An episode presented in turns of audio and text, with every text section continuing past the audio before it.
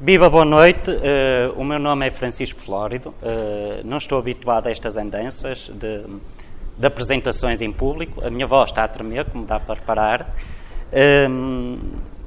O colega anterior falou de temas que eu vou abordar e vou falar aqui de um termo um pouco complexo para alguns ou estranho, que se chama permacultura. Mas estive presente ontem e gostaria de deixar aqui algumas palavras. Primeiro, apresentar-me a mim pessoalmente, o meu caminho até aqui e a questão da mudança. Eu tive a possibilidade de fazer engenharia mecânica, já sou engenheiro florestal pela terceira vez, fiz um MBA em marketing, trabalhei numa empresa 10 anos, fui colocado no Algarve, onde vivi um ano. Vivi 4 anos em Lisboa, num hotel, voltei ao Porto dizendo basta, não quero trabalhar mais, isto é um disparate, e acabei por ser convidado para montar uma grande estrutura e uma empresa enorme que tem 3 mil metros de área de venda, da qual também desisti. Isto para quê? Para falar um bocado que temos que pensar em nós, na nossa vida e naquilo que pretendemos, se é o dinheiro, se é o bem-estar, e muitas vezes as coisas não se unem. A ganância, e é o defeito da nossa sociedade e de todos nós, é a ganância, a ganância e a ganância, e não olhamos para dentro de nós e não conseguimos olhar para o outro e olharmos constantemente para o dinheiro. Esta é uma ligeira apresentação da alteração de vida e da minha opção. Hoje em dia, não sei se tenho emprego, se tenho trabalho, mas faço o que eu gosto, que é fazer jardins, é fazer agricultura e agricultura biológica, é pensar na sustentabilidade e usar as minhas próprias mãos para produzir algo. Olhando para todos nós, os que estão presentes, se refletirem ao longo do dia de trabalho, das 8 horas, das 9, das 10, das 11 ou das 12, o que é que produziram fisicamente, que resultados é que saiu fisicamente do vosso trabalho.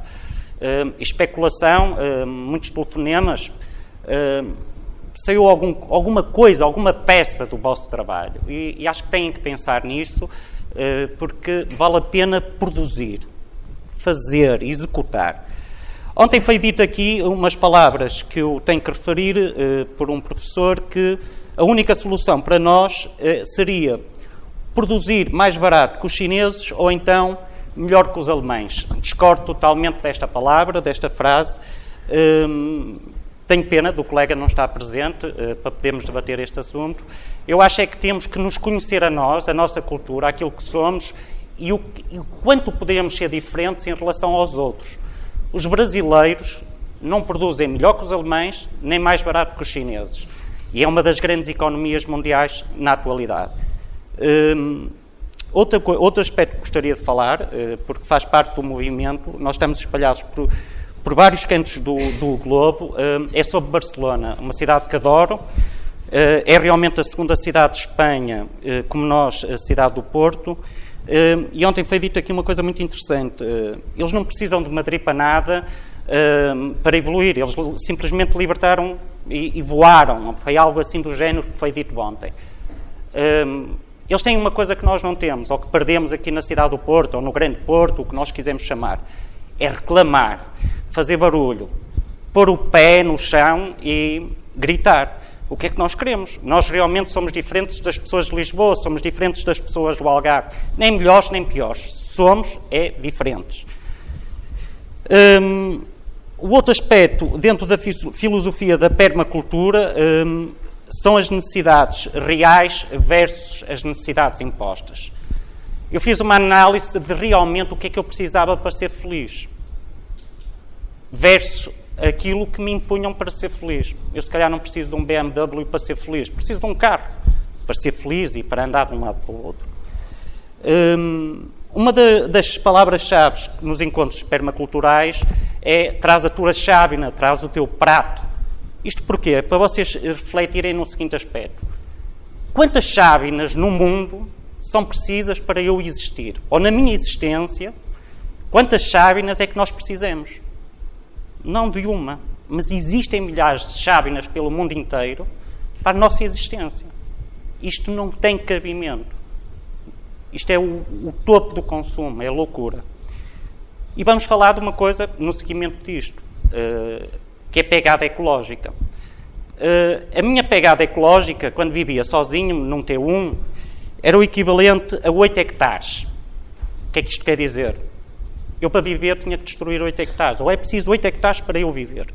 Agora que vivo em família, e somos 4 membros na família, a minha pegada ecológica é de 6,5 hectares. Eu destruo 6,5 hectares. Mas somos 4 lá em casa. Ok? São 26 hectares que nós destruímos. Um americano, neste momento, em média, consome 12,5 hectares. Mas posso dar a folha, como é que se calcula a pegada ecológica, acho que é muito interessante. Agora vou falar um pouco do nosso conceito, da permacultura. O que é que quer dizer a permacultura? A permacultura é uma frase assim que parece complexa, mas vem de um termo que é permanente agricultura, mas... As imagens que vimos até agora, que são 600 e tal fotos, é uma imagem de um quintal que eu tenho, no centro da, tenho a possibilidade de ter no centro da cidade do Porto. É uma casa de família onde vive ainda a minha mãe e que tem 200 ou 300 metros quadrados, que eu há cerca de um ano atrás, exatamente há um ano atrás, peguei no quintal e comecei a fazer agricultura biológica. E foi isso que me foi fazendo pensar também no que eu poderia fazer ainda mais sustentável que a agricultura biológica, porque a agricultura biológica pode não ser sustentável. Ou seja, a agricultura biológica, para funcionar, pode ter excesso de inputs para o sistema, e esse excesso de inputs provoca a destruição, o consumo. Se eu conseguir criar um sistema sustentável, ou seja, as necessidades hídricas, aproveitar a chuva, as necessidades de sol, fazer a compostagem, eu posso criar um ciclo fechado, um ecossistema perfeito, em comunhão com a natureza. E é um pouco isso que nós procuramos na permacultura. Esta definição de permacultura abrange mais do que a agricultura, tem a ver com cultura permanente. Ou seja, o que eu faço hoje é pensar nas gerações futuras. Não uso só a agricultura, isto abrange a arquitetura, abrange tudo que são o desenho, e os seus criadores ou fundadores, podemos dizer, são da Austrália, e é o Bill Mollison, e isto nasceu em 1970, unindo as culturas ancestrais, os conhecimentos milenares que nós temos. Os romanos por aqui passaram, deixaram montes de informação que nós estamos a perder todos os dias. Miguel, não sei se estou a ultrapassar no tempo. Não. Tudo bem? Com o conhecimento moderno. Esta parte é que eu gostava de dizer, é que dizem, pá, este gajo é um eremita, é um tipo das cavernas. Não, pá, nada disso. Nós na permacultura somos, sim senhor, a favor de toda a cultura ancestral, de todo o conhecimento adquirido, de todo o conhecimento empírico, com tudo que é as novas tecnologias, as máquinas. Não somos bichinhos, e não há roupa, e não há isso, nem hippies. Claro que há casos extremos que levam isto ao extremo. Falhou aqui. A permacultura não se encaixa em nenhuma disciplina académica, ela abrange, sim, uma série de disciplinas. É, no fundo, transdisciplinar a arquitetura, a agricultura, as ciências naturais, a economia, mas a economia solidária, que é algo que está completamente esquecido. Muito obrigado. Excelente, grande ajuda. Grande copiense. Ok, para quem não... Posso? Agora não tem que ser à mão. Tem que ser à mão? Sim. Estou no segundo. Estou no terceiro. Exatamente nesse do criar. A permacultura não nos obriga a viver no campo. Nós podemos ter grandes aglomerados populacionais, desde que a palavra sustentabilidade esteja sempre presente. Ou seja, a nossa residência, os condomínios, a cidade, a escola, o hospital, as empresas, as indústrias, nós não somos contra as indústrias, devem ser sustentáveis. Eu pergunto aqui, quem vê o Hospital São João, e eu tenho reparado nas últimas obras do Hospital São João, está-se a construir um hospital central fabuloso, um hospital central fabuloso, mas eu pergunto a alguém viu lá energias alternativas, painéis solares, aproveitamento de águas pluviais? Se calhar poderíamos reduzir um bocado o excesso de consumo que temos necessidade de buscar ao exterior. Aquilo pode ser um ecossistema humano. Okay? Podia-se produzir lá um pouco da nossa agricultura, da alimentação, podia ser ocupação de alguns doentes. Estou-me a lembrar do hospital, como podia ser a escola. Temos sempre a tendência e procuramos imitar a natureza. A natureza tem uma capacidade de autorregulação. É fantástico. Ao contrário da economia que nos foi sempre transmitido, tinha a capacidade de se autorregular, pelos vistos. Estranho esta nova economia, ou esta forma de economia em que vivemos. A questão do ciclo fechado, que já falei, as múltiplas conexões, de forma a que o sistema seja fechado. E há aqui uma frase que eu tenho, que é não gerar desperdícios. Pelos vistos estão a dar ali sinal que é para passar. Ok? Não gerar resíduos. Ontem falou-se também aqui na reciclagem. Ai de nós que não façamos a reciclagem.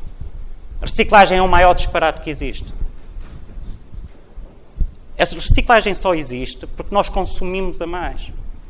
Nós esquecemos é a reutilização. Esquecemos é os métodos de comprarmos o vasilhame e de irmos entregar. Ora, muito bem, eu vou ao supermercado, compro um refrigerante, levo esse refrigerante para casa, paguei o vasilhame desse refrigerante, depois sou um gajo porreiro, vou a um contentor e deito aquilo para o contentor. E depois vou novamente ao supermercado e pago o vasilhame, e isto é um ciclo. Há aqui alguém que está a ganhar no meio disto. Eu não sou, porque eu pago o vasilhame várias vezes. E se nós aproveitamos esse vasilhame para alguma coisa, se puxamos pela imaginação, e se mudarmos esta forma de consumo, desta rotatividade, e se diminuímos a quantidade de lixo que produzimos? É uma questão. Temos que nos perguntar a nós mesmos quem é no meio disto. Afinal, existe uma Lipó, depois existem empresas, depois existem empresas municipais e ainda nos cobram uma taxa de lixo. Há que averiguar essa questão. Tentar gerar energia, perdão. É muito importante o nosso sistema gerar energia e sempre pensarmos numa sociedade mais cooperativa, em comunhão com a natureza. Acabar com esta questão da competição. Há aqui uma nota muito importante. A área útil da agricultura mundial anda entre os 30% a 35%. Como é óbvio, pela história, a cidade começa sempre em zonas agrícolas. Porque tinha grande potencial, porque há água, porque tem bons terrenos, no caso do Porto. E nós, neste momento, ocupamos 11% dessas áreas. Mas podemos minimizar esse aspecto. Ou seja, restam 24% da área útil de agricultura de produção. Em relação às cidades pela retoma, é óbvio, objetivamente, disseram-me, mas como é que podemos rentabilizar isto da permacultura? Como é que pode melhorar a economia? E foi o grande desafio que me trouxeram para aqui. É óbvio que se pode criar emprego através da permacultura. Vamos falar aqui da agricultura e de duas notícias últimas que eu recebi e que li pelo Jornal de Notícias, em que um tema era hortas sociais, comida para o prato. Os idosos, as pessoas que não estão a trabalhar, as pessoas com menos ocupação, com horários mais libertos, podiam ter um espaço comunitário onde produzissem uma parte da sua alimentação. As pessoas com rendimento, o RSI, rendimento social de inserção, podiam produzir algo para a sua comunidade. O recuperar das nossas tradições, o produzir produtos orgânicos e vivermos de uma forma familiar. Ou seja, antigamente nós comíamos o que a estação dava. Hoje em dia comemos o ano todo alfaces o ano inteiro. Mas será que estamos a comer alfaces em condições? Estranho. Esse tempo passado na natureza dá-nos mais energia, melhor saúde, menos tempo fixado e hipnotizado pela televisão, futebol, centros comerciais e meios de distração que facilitam o controle das massas. Perceber o nosso calendário biológico e as suas transições e viver ao ritmo em comunhão com a natureza. Os homens, durante milhares e milhares de anos, percebiam a lua, o sol, trabalhavam ao ritmo desses fatores, viviam de uma forma mais holística. Nós estamos a perder isto. Se calhar agora podemos trabalhar 24 horas por dia e não ter horas para dormir nem comer. Isto vai nos permitir uma melhoria da qualidade de vida nas cidades,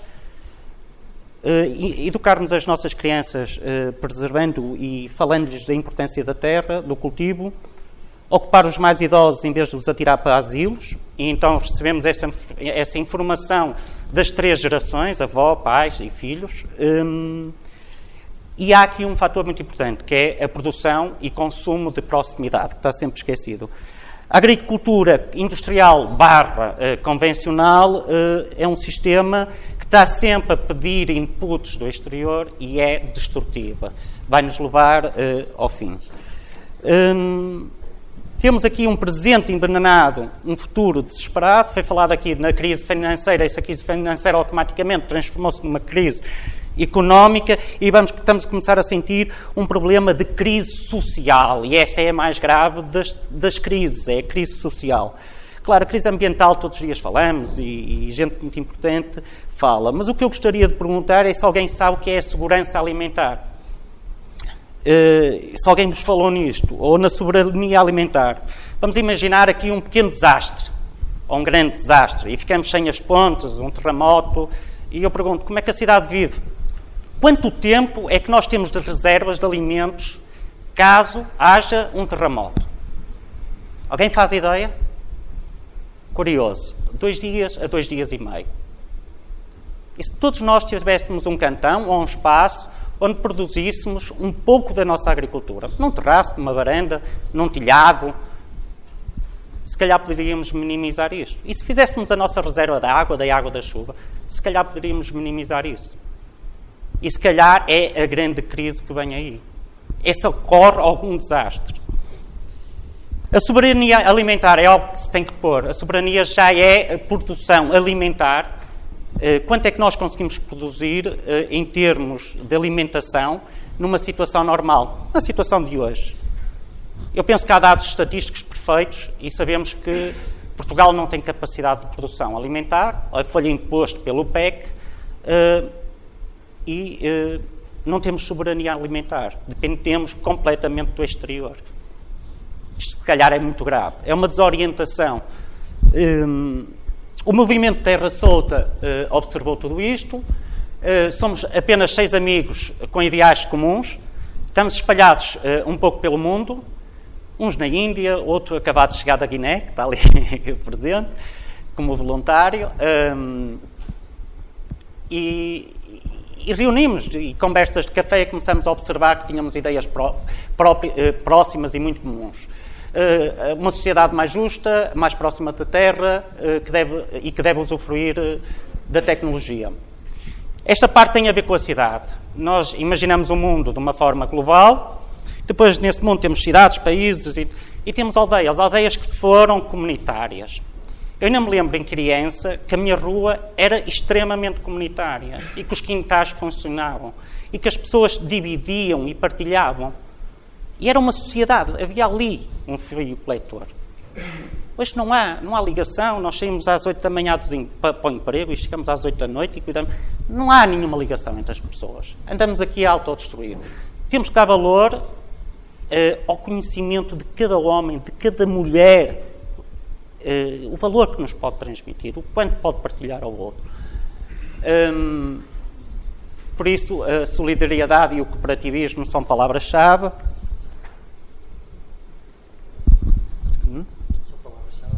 Só palavras-chave? Está bem. Podemos viver, sem dúvida, mais felizes, temos a certeza disso. Produzir de uma forma mais próxima, reutilização, negação ao excesso, tendo em conta a permacultura, a agricultura biológica, o meio urbano, em meio urbano ou rural, criar comunidades partilhadas, as eco-aldeias. Nós temos por base, esta questão da política para nós é importante, falamos, temos por base a questão de não ter políticas. Até aqui só falei de política. Nós acreditamos de alguma forma no fim da anarquia, na proximidade da anarquia. Podemos não acreditar nos meios como atingir essa anarquia, mas a beleza e a pureza da anarquia, nós acreditamos nela. A observação de todos vós de ver casas abandonadas, terrenos abandonados, misturando isto com o que se vê em Espanha e principalmente em Barcelona, no movimento Ocupa, são espaços abandonados que podiam ser partilhados e podermos plantar e dividir e partilhar convosco esse espaço e vocês terem um pequeno lote. Nem todos vivem em apartamentos. Desculpa. Peço desculpa. No fundo, o que é que o movimento Terra Solta pretende? Analisar todos os espaços dentro da nossa cidade que se encontram abandonados por especulação, puramente por especulação imobiliária, detectá-los, dividi-los, pensamos em contratos comodato com os proprietários, distribuir às pessoas do arruamento, dar-lhes formação e dar-lhes liberdade de produção. Eu só gostaria de mostrar agora meia dúzia de imagens de coisas práticas. Podemos ter agricultura num terraço. Isto começou há 30 dias atrás, é vertente norte. Portanto, isto vai sofrer um ciclo de um ano, em que vamos trabalhar neste terraço. A parte sul, já tem aqui umas frutíferas. Vemos ali umas couves já a nascerem. E no fim do nosso trabalho, ao final do ano, vamos ocupar o telhado. Ok? A seguinte. Este exemplo para mim é fabuloso. Eu construí isto em 2005, no bairro de Aldoar. Os putos lá diziam: opá, porreiro, estás a construir isto, isto vai dar para plantar cannabis, dentro de 2 dias vamos destruir isto. E eu passei lá em janeiro de 2010, no período que estava menos agricultado, e estava impecável. As pessoas cuidaram do espaço. E afinal não tem ali cannabis, nem está tudo destruído, nem tudo partido, ao fim de 5 anos. Este é um espaço com agricultura urbana. Estamos a ver ali o Porto de Leixões. Podes passar? E este é aquilo que nós gostaríamos de criar, que são os bioquintais, um espaço com um pouco de toda a agricultura. Tem aqui meia dúzia de fotografias e que é o nosso grande exemplo. Obrigado. Peço desculpa pelo excesso.